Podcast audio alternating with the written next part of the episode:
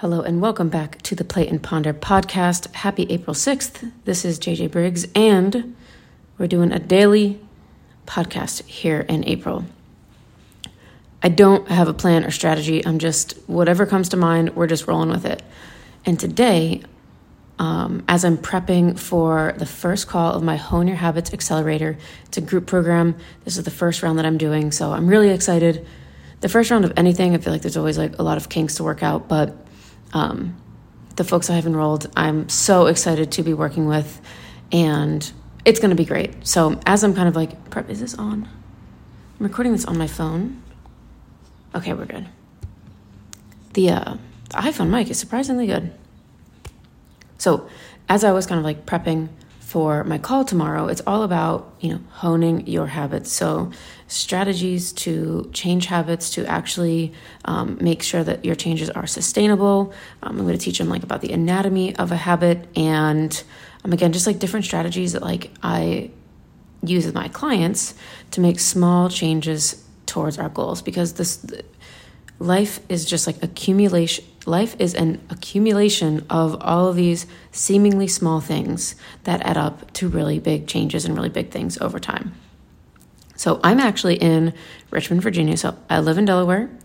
I just got back from Miami and I'm going to be in Richmond for the next couple weeks. Um, I have to be in Miami again at the end of the month and in between I'm just hanging out in Richmond with um, my girlfriend, my friends, and getting some work done. I came to Richmond at the end of January as I was like prepping to leave my full time job, and I got so much work done, and I felt like so productive. So we're we're channeling some of that energy for this trip as well. But from the time I leave home, like so, I left. Um, let's see, a week ago. Okay, nine days ago, I think by the time I come back home, I will be gone for like four weeks to the day. And that's the longest I've ever been like away from home and out and traveling. And if you know me, you know that I'm outgoing and extroverted, but if like you know me, know me, you know that I'm very much so um I have a lot of introvert in me. I definitely need um, my time alone. I definitely need my routines. I my environment is very very important to me. So being home for a month, it was a little scary at first. But oh, and especially because you know again I'm I'm all about the habits, all about routines, and a lot of our routines are like rooted in like a particular place. Like we do a certain thing in a certain way when we get up in the morning in our house, how we make our coffee, or especially our movement, what gym we're going to, what we have access to. So I thought that it would be helpful to share kind of like the top five things that I'm doing as I'm like traveling and out and about to make sure that I feel prepared, to make sure that I kind of like still have some semblance of a routine and really can ground myself in those routines.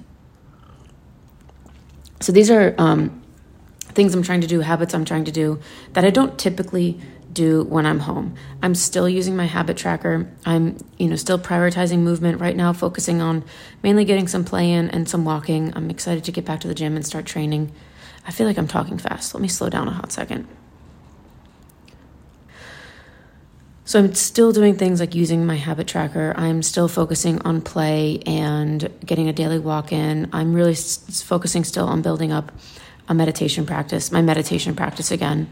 But these five things are things I wouldn't typically do. Oh, I guess one of them is. Okay, I got five things for you um, with how I'm trying to make sure I stay committed to my routines and feeling good here in Richmond as I'm traveling. So, number one, um, I have seltzer in my car, in my truck. I have a gallon of water, and I have Fairlife, um, like the the protein drink. So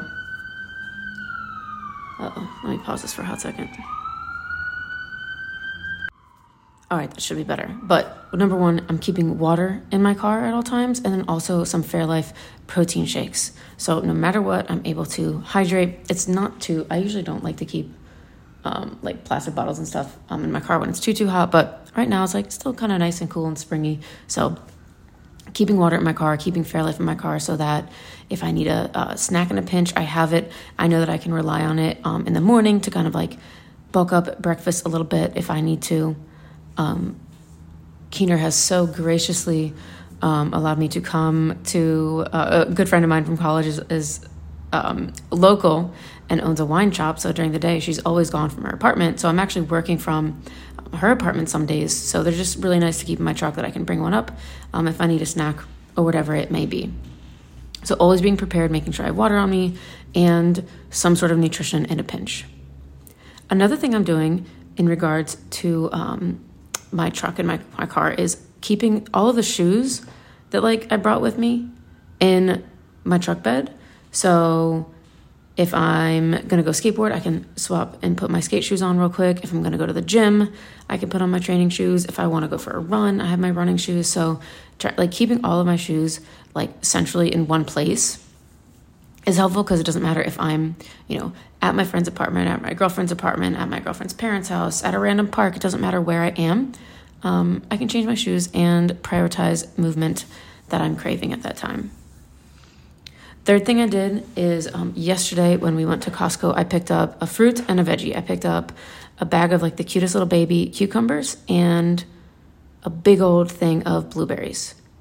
And then, of course, I don't know if you guys ever do this, but like anytime I go to the grocery store, I feel like I just overbuy, especially produce, so much. So I only got one. I had like peppers in my hand as well, but I put them back. I just got a fruit and a veg that were easy to snack on.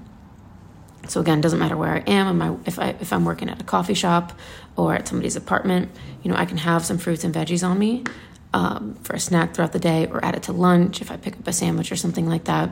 So being prepared with some nourishing foods, um, foods I know are going to make me feel good. This is something I usually do. So number four is trying to my best to complete my top three tasks daily. Every evening, I sit down and I write my top three tasks for the next day. And I've, I've been doing this for a while, but sometimes what I do though is I write a top three and it's just too general.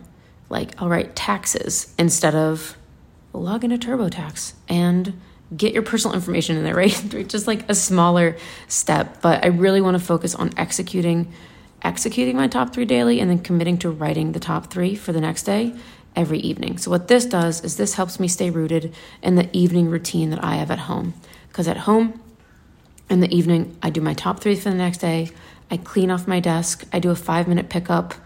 And, you know, I usually shower, stretch a little, but like I always make sure that my environment is picked up and I have my top three for the next day. So by focusing on that, even when I'm out of my own element, it will help me kind of get rooted in that evening routine. And then the fifth one that I think is important as well is, you know, kind of related to my environment, being out of my environment. I'm really, and I don't know if you've ever like lived out of a suitcase for an extended period of time, but it can get really like disorganized really quickly. So I'm trying to keep things in packing cubes. I'm probably gonna do my laundry here at my friend's in a in a second. Uh, thanks in advance, Keener. Um, I'll fold your I'll fold your clothes. Uh, but um, I'm I was able to like slide my suitcase like under my girlfriend's bed to like be able to like keep it out of the way but nice and organized and packing cubes. And then I kind of found a quote unquote like home for like my bathroom stuff and things that like I need access to a lot that makes it easy to access them, but then like not in the way. Again, I feel like I'm just very aware of my environment and how um, my environment impacts me, and being in somebody else's space and environment for this long. I just want to make sure I'm respectful of like their space, but then also it's you know convenient and easy for me as well.